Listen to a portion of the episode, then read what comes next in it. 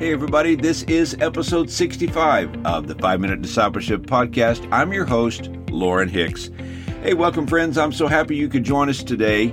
If you are new here, let me take a minute and bring you up to speed. This is a daily podcast. It's intentionally short because if you're like me, I know you don't have a lot of time. My goal is to help you focus daily on growing closer to God. As for me, I'm married to my beautiful wife, Linda, and we have three great daughters. I've been a pastor for 26 years, and my passion in life is helping people become fully devoted followers of Jesus. To learn more, check out my website at 5minutediscipleship.com. Today, we are talking about how to rise above discouragement.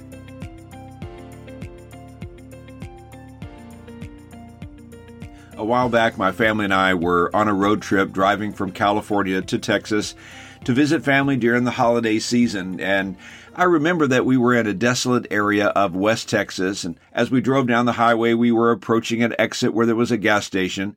But my wife and I noticed off to the side of the road there was a sign that said, Next gas station, 90 miles. My wife wisely asked the question, Do we need to exit and fill up the tank with gas? But I made the impetuous decision to keep going so that we could save time. Well, I want you to know that 90 miles is a long ways when you don't have a lot of gas in the tank. As I continued to drive down the road, I watched the gas gauge get lower and lower. Eventually, I was praying that we would make it to the next gas station. Thankfully, we did. But you know, being on empty produces fear. It gives us anxiety, worry. I was desperate that we would make it to the next gas station. As I think about this experience, it reminds me about life. You see, life has a way of draining us. If you and I don't stay close to the source of life, Jesus Christ, well, we will eventually find ourselves on empty. One of the things we all fight from time to time is discouragement. It drains us of joy, it steals our peace, and it empties us of our hope. There's a verse I need to be reminded of from time to time. It's found in 1 Thessalonians chapter 5 verses 16 through 18. The apostle Paul says, rejoice always, pray continually, and give thanks in all circumstances, for this is God's will for you in Christ Jesus. I truly believe that giving thanks, this intentional gratitude is the key to overcoming discouragement. So often this feeling of defeat and despair is caused by a lack of perspective. Gratitude opens our eyes to see how good and faithful God has been in spite of our difficult circumstances. The enemy of joy is discouragement. It causes us to want to quit, to give up, to throw in the towel. And I've seen it in people of all ages, every ethnicity, every financial status, and every background.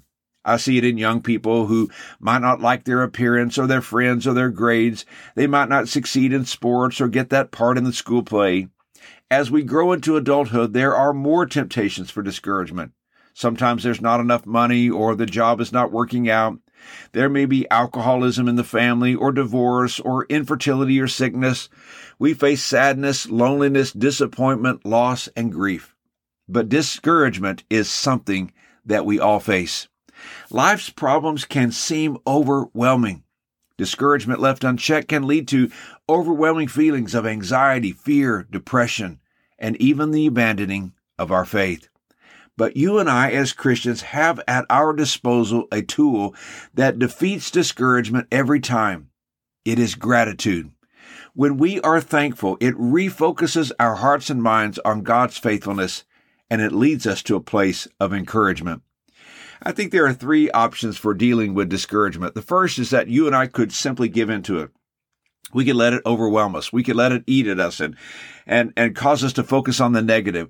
It'll eventually cause us to become depressed and hopeless as the disappointments keep coming. You see, we could just simply give in to the discouragement. Second, we can deny the problem.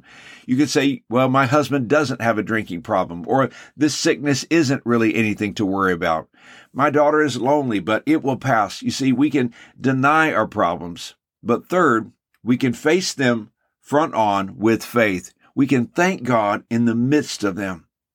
To stop in the midst of a situation and simply breathe a three word prayer, thank you, Lord, can change everything.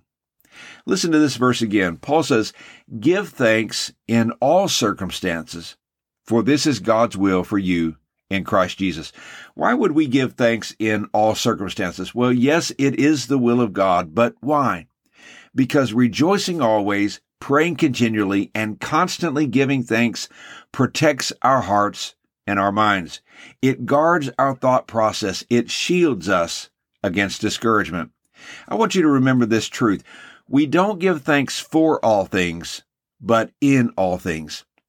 The thought isn't, this is God's will, so you must do it. The thought is rather, this is God's will, so you can do it.